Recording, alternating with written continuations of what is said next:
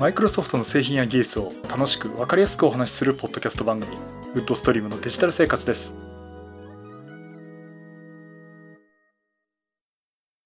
第508回目の配信になります。お届けしますのは木澤です。よろしくお願いします。はい第508回目になります。この配信はクラウドファンディングキャンファイアのファンクラブにより皆様のご支援をいただいて配信しております。今回も SNS さんはじめ合計8名の方にご支援いただいております。ありがとうございます。ご支援の内容に関しましては、この番組ウェブサイト、windows-podcast.com でご案内しております。もしご協力いただけるでしたらよろしくお願いします。また、リスナーの皆さんとのコミュニケーションの場として、チャットサイト Discord にサーバーを開設しております。こちら、ポッドキャスト番組、電気屋ウォーカーと共同運用しております。よかったら参加してみてください。Discord サーバーの URL は番組ウェブサイトにリンクが貼ってあります。はい、ということで、えー、3連休ですね。11月2日、3日、4日、まあ3連休の方も多いと思うんですが、えー、っとですね、私今日今11月2日なんですけどね、明日からちょっと出張になっちゃいまして、休日出勤出張っていう感じでね、うん、うんつっていうかね、あのー、仕事になってしまいまして。えー、っと、まあ、後でね、代休は、まあ、このご時世なんでね、ちゃんと後で代休は取ってお休みいただくようにしますけども。いや、ちょっとね、なかなか時間が今週はないなっていう感じです。で、まあ、それ言い訳するつもりなんですけどですね、ネタが、あの、あまりまとめてられな、まとめてなくてですね、えー、と言っても多分、このタイミングで話しないと、タイミング的にね、あの、この家に帰ってくるのが来週になってしまうんで、まあなんか喋りたいなと思って喋ってますんで。えー、すみません。あんまりね、有用な情報じゃないかもしれないんですけど、お付き合いいただければなと思っております。じゃあ何の話しますかね。あの、有用な情報じゃないなんて言ったら怒られちゃうんですが、これあの、えー、まず、マイクロソフトの IoT 関係の話、ちょっとニュース流れてましたんでお話しします。えっ、ー、と、マイクロソフトの IoT ソリューション、Azure Sphere。えー、こちらですね、あの、私どもマイコンボード買ったり、えー、動画でね、えー、解説をしたりとかしてますけども、えー、こちらがですね、えっ、と、2020年に一般提供、正式リリースですね、General Availability という、えー、ことで、2020年2月にですね、えー、正式に対応という、まあ、正式っていうかね、一般リリースしたとするというお話が出ています。えーこれまあ10月の終わりにね、もうすでにマイクロソフトの方で発表がありまして、えー、っと、まあ、あの、Azure Sphere に関してはですね、あの、マイクロソフトの正式ドキュメントのリンクを忘れていなければ、あの、貼りたいと思っておりますので、まあ、そちらも見ていただければなと思ってますが、まあ、あの、2018年に発表があってね、あの、まあ、9月にマイコンボードが実際出てきてということで、私もいろいろ試してみたんですが、えー、っと、これがまあ2020年2月にジェネラルアビリビリティになったということになります。で、ここでね、あの、発表があったのと、あの、ZDNet の方でメアリー・ジョ・フォーリーさんがですね、まあ、いろいろと、えー、いろいろ調べて記事を書かれてるんですけども、マイクロソフトがですね、リアルタイム OS の会社を買収してるんですね。 Express Logic っていう会社を買収、今年の4月にしてまして。で、ここでリアルタイム OS のスレッド X というのをがあってですね、この会社が作ってて、で、この会社のこの OS を Azure RTOS、リアルタイム OS ですね。RT、Azure, Azure RTOS っていう名前で、えー、出していきますっていう発表もしています。で、あの、まあ、すでにね、マイクロソフトは Azure Sphere ってことで、Linux をベースにですね、まあ、Linux のディストリビューションの一つとして Azure Sphere の OS を提供してるんですけども、まあこれ両方とも出していくっていうことでね、まあ、あのどっちかが取って変わるっていうわけじゃなくて、まあリアルタイム OS の部分をこれ、こうお互い保管していくような関係になりますっていうところで。だからあの、あれですね、Azure Sphere だけではちょっと導入が難しいって場合は、例えば、あの、他の選択肢も用意しますよということで、このスレッド X と呼ばれてるやつを、えー、Azure Azure RTOS っていうことでね、え出していくのかなと思います。うん、あの、逆に、ここね、ハードウェア依存っていうかね、え、そういったものもあるし、あの、やっぱり単独のマイコンボードだけじゃダメだと思いますんでね。いろいろ繋がりますからね。IoT なんて言い出したらもうどんなもんが繋がっていくっていう、あの、トータルで繋がる台数が億とかね、そんなもんなんで、これこそね、マイクロソフトで固めるなんてもう無理な話で、あの、そこら辺をですね、もうより広めていくのかなということ、まあ今後こういう話がまた出てくるのかなと思っています。まあやっぱりでも、面白いですね。マイクロソフトがこういったの会社を買収始めて、IoT 関係ね、かなり本格的に取り組んでんだなと思いました。で、あの、これ、私、あの、Azure Sphere の話も何とかしてるし、あとは、あの、Azure Sphere だけじゃなくて、普通にその、マイクロソフトの IoT のね、クラウドサービスにつなぐために、Azure IoT Edge とかですね、そこら辺の話をしてるんですが、またここでですね、あの、プラットフォームとして Azure IoT Central っていうものがあって、これより簡単に使えるようにっていうか、まあ簡単にっていうほどじゃないかもしれませんけども、まあよりね、広く使ってもらえるようにっていうことでこういったものも出てますんで、えっ、と、これはですね、えちょっと勉強して、あのポッドキャストじゃ厳しいかもしれないんで、ちょっと YouTube でね、説明をしたいなと思ってます。あの、IoT あるじゃんとかね、ああいったコミュニティでもですね、こういったの、勉強会、イベントありますんで、あの、興味のある方はですね、そちらの方、足運んでいただいてもいいかなと思っております。えちなみに IoT あるじゃんは私も運営員に入れてもらってますんで、そっちをね、見ていただくのもいいかなと思っております。うん、ただね、やっぱりこの Azure IoT の話はどっちかっていうとね、ここのポッドキャスト番組のリスナーさん層、リスナーさんのね、層とはちょっと違ってるかなと思うんですよね。やっぱりこれプロでやられてる方はもう、こんぐらいの情報っていうのはもう、ね、ニュースと知ってるよっていう方もいますし、うん、やっぱりこう、私のターゲットとしてるというか聞いてる層っていうのは Windows 10だとか Surface とかのデバイスとかですね。えー、そこら辺の方だと思いますんで、ちょっと興味がないかなっていうとこもあるかと思うんですけどね。あの、まあ、こういったところで、あの、本当にマイクロソフトってクラウドと IoT ってやってるのは、むしろそっちの方がすごい今一生懸命になってるっていうことをね、ちょっとお伝えできればなと思っております。まあ、逆に言うと、うん、あの、Windows 屋っていうかね、Surface 屋さんっていうか、ね、そういうのを応援してる立場からすると、うん、あの、むしろそういった Windows 関係の方の話がね、したいなと思ってるとこなんですが。あのね、そう。あれ、この前話したかな？あの、マイクロソフトの30階に、日本マイクロソフトの品川本社のね、30階にショールームがあるんですけども、あそこにあの、昔はその Windows をいじる、使ういろんなデバイスがありますって、各社のノートパソコンが置いてあったり、まあちょっと前は Windows 本が置いてあったり、Windows でモバイルが置いてあったりとかですね。あとそのテレビ会議システムとかそういうのが置いてあったんですけども、今行くとですね、あの、生活の中に IT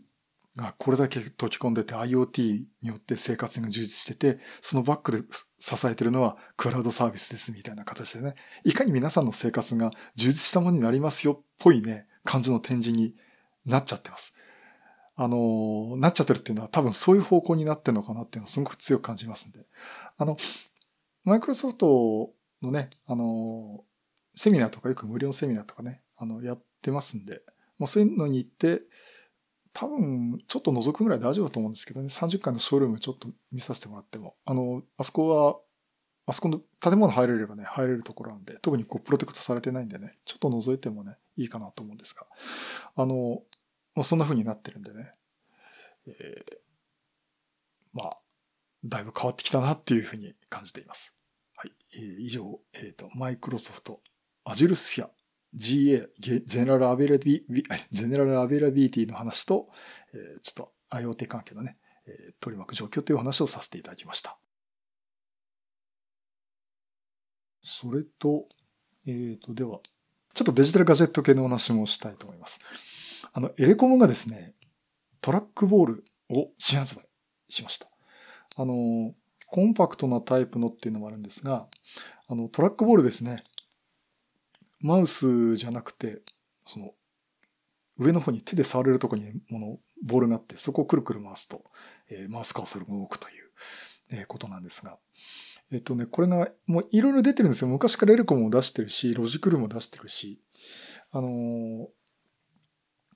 いろんなとこから出てるんですけどね、エルコムが新型ということで、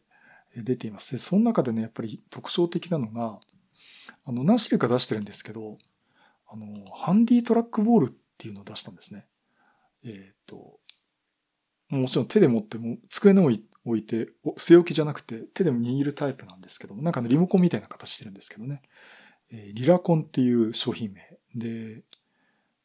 えー、Bluetooth タイプと 2.4GHz 無線タイプっていう、まあ、あの、エレコムナのレシーバー使ったタイプが出てて、11月中旬から発売ってこともうすぐ発売になります。で、これ、面白いのが、握ったままトラックボール回せるんで、例えばその机に座って、あの、そのなりのスペースでやる場所がないとかね。あとは、本当タブレットに関して、あの、ちょっと、リモコン感覚で、ね、触ってみるとかね。えー、そんなところとか、あとはあの、エレコムの発表文では例えば寝転がった状態でリラックス、リラックスした状態でマウス操作ができますっていう、えー、ものが出ています。これ見るとですね、あとの、ボタンも結構ついているし、まあ、カスタマイズもできるんでしょうし、あとそのトラックボール以外にも、あの、ホイールの部分ですね。それもちゃんとついてますんで、あの、従来の操作に加えて、まあ、結構いろんなこうキー割り当てをしてですね、あの、パソコンのリモコンとして使えるんじゃないかなと思っています。でね、私もね、トラックボール、あ、これいいなと思って、えー、見てるんですけど、えっ、とね、お値段がいくらだっけな、7000円ぐらいしたと思うんですけどね。あ、えっ、ー、と、あ、Bluetooth タイプが8228円。2.4GHz 無線タイプが7128円ということで、えー、こういうのが出てます。で、うん、私これ使いたいなっていうのは、例えばこうプレゼンテーションとか、例えば YouTube の動画でお話しするときとかですね。あとはこう実際勉強会で話しするときにね、マウス操作を机の上で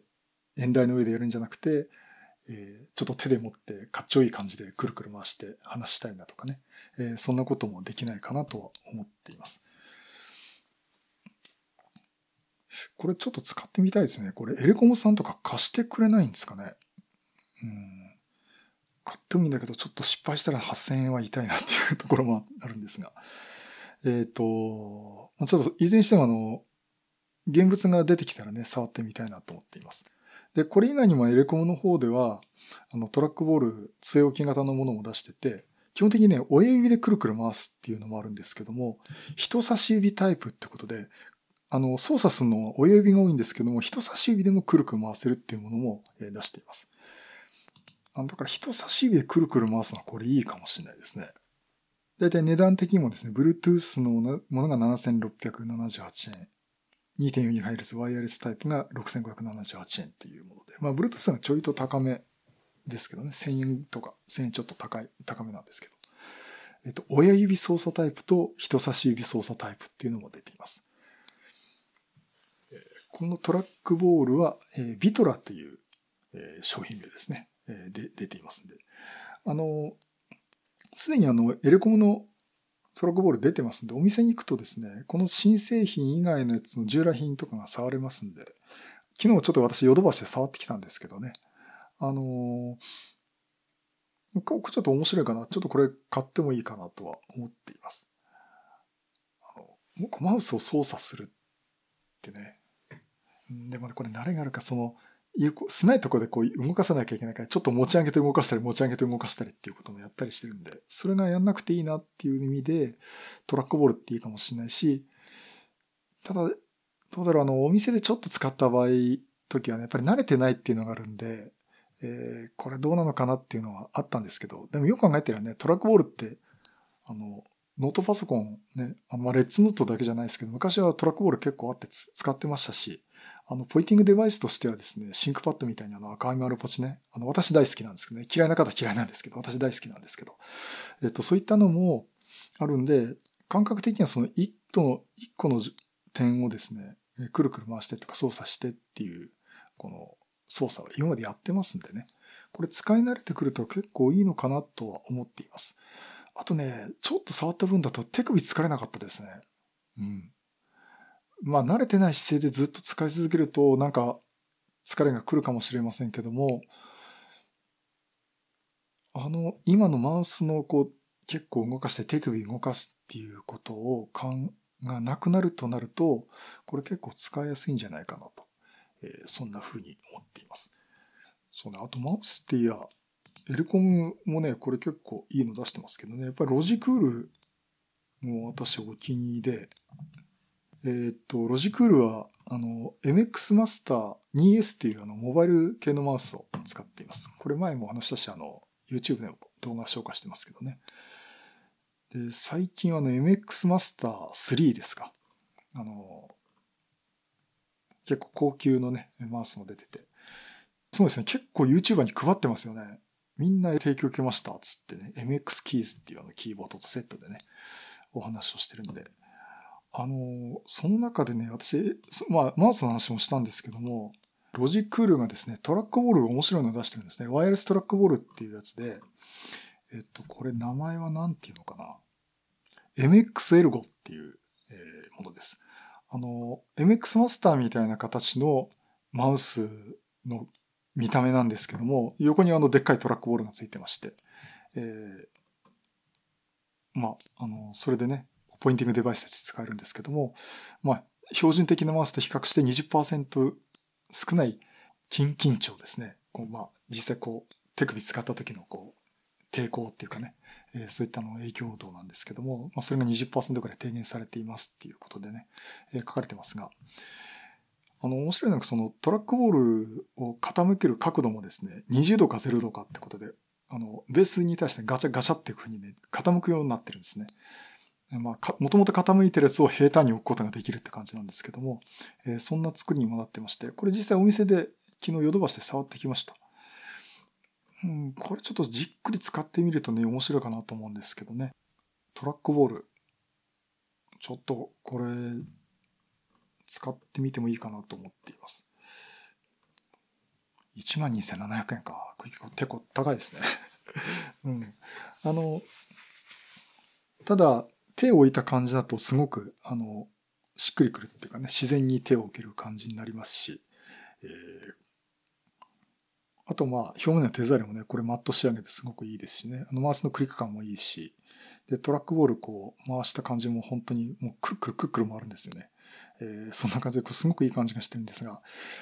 あとはその今までこうマウスを使ってカーソルを移動させたものが、この、この場合、例えば親指の操作だけでマウスカーソルをいじるっていうと、ちょっと、どうなんだろう、さっきのね、トラックボールとかポインティングデバイス使ったことあるけどっていうのもあるんですけどね。あのー、お店でちょっと使った時はこれ慣れが必要かなっていう感じにしてますが、えー、どうでしょうあの、トラックボール使ってるって方、あの、よかったらあの、ディスコードとかね、えー、ツイッターの方とかでもですね、ちょっと連絡いただけるとね、ちょっと面白いかなと思うんですが、えー、そういうことでちょっと MXL をワイヤレストラックボールですね。これも注目してます。でもまあエレコムにするか、ロジクールがいいかっていうのもあるんですけどね。えー、ちょっといずれとか試してみたいなとは思っております。はい、以上、トラックボールのお話をさせていただきました。はい、えー、っと、というわけで、どこかな？あの、それと、あと iPad はですね、ちょっとまだ機種選定中なのと、本当にいるのかっていう最後の、えー、ところでね、えー、いろいろ検討中です。あのー、私も前 iPad Air 2を買って、最後ね、使わなかったんですよね。で、結局、あの手放して、えー、ま、売ったというか、あのこの番組でリスナーさんにですね、買い取っていただいたんですが、うん、それがあるからね。あと他のこう iPad 使ってる人からもよく聞くと、いや、あれ実は買ったのいいんだけど iPhone は持ってるし Mac は持ってるし、なんか使わないんだよねっていう人もいれば、もう iPad だけでって、本当に iPad だけでいろいろできるっていう方もね、えいるんで、まあ人それぞれなのかなと思うし、まあ結構それがあの、表に結構出てくるっていうかね、使う使わないがはっきり出てくるデバイスなのかなと思ってます。あの、で、今なんで私が今 iPad を気にしてるかっていうと、まあ写真関係をね、取り込んでこう、ライトルームで編集してっていうのを手軽にやりたいな。例えばもう Mac とかサフェ、サフェさんね、パワー的無理なんで、まあ、あの、外で行くと Mac とかなんですけども、え処理するのは大変なんで、だかといって iPhone ででもできるんだけど、ちょっと小さいなっていうのがあるんで、そこら辺のね、写真処理とか管理とかもできればいいかなっていうのがあるんですけども、あの iOS の、その iPadOS ですね。あれ見て、お店で見て、なんか結構違うんですね。横にした時にメニューも出方も違うし、あの、MacOS みたいにドックも出てきて、あ、これ今までのこう、ただ画面がスカスカになった iOS のユーザーインターフェースからちょっと違ってきたんじゃないかなというふうにちょっと今思ってまして。まあ、もうね、すでにお使いの方たくさんいると思うんでね。今頃君は何言ってんだって言われそうなんですけども。えー、そういったところで、こういったデバイスちょっとこれ今触っておかないといかんかなっていう、こういうのって体験しとかないとね、あのー、やっぱり自分としても良くないかなっていうふうに思っています。で、よくやるんですね。木田さん飽きたら、あの、高く売れるからっていうので、もう昔から言われてるし、あの、この番組のリスナーさんからもね、本当に最初の iPad 出た時に、あの、手放す時はそれなりの値段で売れますから、あの、その差額で体験したってことでもいいんじゃないですかっていうことで、ね、お勧めいただいたこともありますし、それと同じことね、他の方からもね、今言われてるところで、リセールバリューあるからね、つって。みみんなね、私に高いの買わせようとするんですね。iPad Pro のこれって言われてるんですけど。まあ、まあそういったところもあって、あのー、ダメだったらまた売ればいいし、実際 iPad 手放した時もね、本当に高く買い取ってもらいましたんでね。あのー、ちょっと経験する意味ではいいかなとは思っています。まあまあちょっと今考えてるとこですけど、で、今考えてるのが、あの、セルラーモデルにしようかなと思ってます。あの、セルラーモデル何が違うかというと GPS 積んでんですよね。まあ、そんなに GPS 必要かっていうと、iPad に GPS 必要かっていうとね、ちょっとわからないところなんですが、やっぱり、あの、格安 SIM をちょっと入れて、使いたい時にすぐ使えるっていうのをね、通信ができるっていうのはすごく重要ですんで、普段は家で使ったり、それこそカフェ、ね、スターバックスでもマクドナルドもいいんですけど、そういったあの、Wi-Fi の無料のサービスを使わせてもらうってことが多いと思うんですけどね。ちょっとした時に広げたい。ウェブ見たいとかね。えー、そんな時にさっと出してすぐ使えるっていうことで、やっぱり、あのー、モバイルの回線は最初からついてた方がいいかなとは思ってるんですね。で、実際モバイルルーターをね、あの、ビッグシムで入れて NEC のモバイルルーター持ってるんですけど、じゃあその都度一回電源入れて、立ち上げて、繋いでってことをね、やってると、あの、できることはできるんですけど、使用頻度がかなり下がっていくと思うんですね。で、前回その iPad をあまり使わなくなったっていう要因はそこじゃないかなと思ってます。iPhone は散々使ってますしね。やっぱりニューアンステオとかにしても、まあ、Windows 10モバイルニューアンステオにしても、あれは SIM カード入れてて、使う。だからすぐ使ってたんでね、使ってましたけど。まあ、そこの利便性考えると、セルラーモデルにした方がいいんじゃないかなと思ってます。で、セルラーモデルになると、ビッグカメラだと買えないんですね。もしくは本当にあの、キャリアと契約しなきゃいけないんで、えー、そういった意味で、アプリに買いに行かなきゃいけないかなっていうことで、あの、ちょうどね、東京の駅、駅に なんか丸の内店ができ、丸の内店って言い方するのかな？アップルストア丸の内か。えー、あるみたいなんで、えー、そこ行ってね、えー、まあ、買うか、どうしようかなと思っています。あの、11月14日までならば、えー、24回払いまでなら金利0%だって言ってますんで、えっ、ー、とね、そうすると iPad Air の 64GB モデルのセルラーモデルが月々3900 3199円、24回払いで買えるんで、うん、まあ、お小遣い節約してね、アフェリエイト頑張ってってやっていけばなんとかならないかなっていうふうに思っています。で、あの、お筋そこでね、行こうかなっていうところに、あの、いろいろ言ってくる人がいてですね。木田さん、写真やるんなら62が足りねえだろうっていう非常にごもっともな予想通りの展開のお話があって。でね、iPad Air は128あたりが私ちょうどいいと思ってたんですけど、その60ギガの上って256なんですよね。256ギガバイトなんですよね、ストレージが。うん、それになると、セルラーモデルで89,800円かな。ローン組むと月々3900円ぐらいの支払いになるんで、まあ、7、800円高くなるんだけど、そこは、んどうしようかなとは、今そこを考えています。あの、後で増設できないっていうのがあるんでね。まあ、ここは思い切って、それなりのもの買っていこうかなとは思ったりもするんですけど。まあ、一方ね、話聞くと、あの、例えば、あの、iPad の第7世代のモデルでも、いや、これでもいいんじゃないですかって、あの、ヨドバシのアップルコーナーでお話聞いてきたら、いや、もう Mac とかお持ちで、写真とかも最終的な仕上げをね、Mac とか、まあ、その、家のデスクトップパソコンでもやります、Windows マシンでもやりますって言ったんだけど、そういったことをやるサブ的に行くんだったら、この第7世代 iPad でやってもいいんじゃないですかって話をしていました。ということで、ちょっと悩んでるし、あの、昔その iPad 買ったんだけど、最後使わなくなったっていうのがあったんで、えー、どうしようかなと いうことを思っています。ね、皆さんからあの、お得な情報を教えてもらったりとかですね。あの、